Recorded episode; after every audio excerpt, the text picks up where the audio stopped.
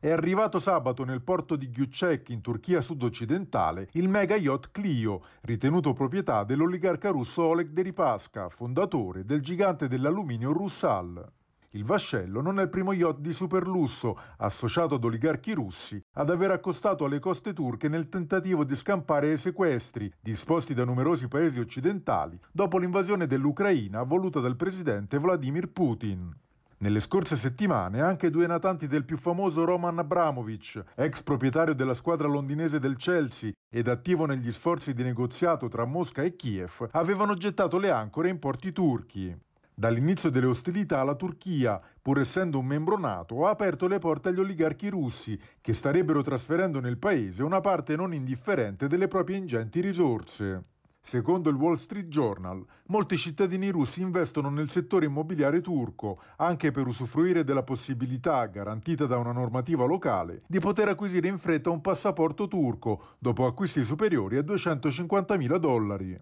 Insieme ai miliardari, in Turchia si sono rifugiati nelle settimane scorse anche molti russi che non approvano l'attacco all'Ucraina iniziato lo scorso 24 febbraio. Investita dalla guerra tra Russia e Ucraina con cui condivide le coste del Mar Nero, la Turchia garantisce importanti forniture militari a Kiev, ma al tempo stesso tenta di mantenere aperti i canali di comunicazione con Mosca, a cui è legata da forti interessi economici ed energetici.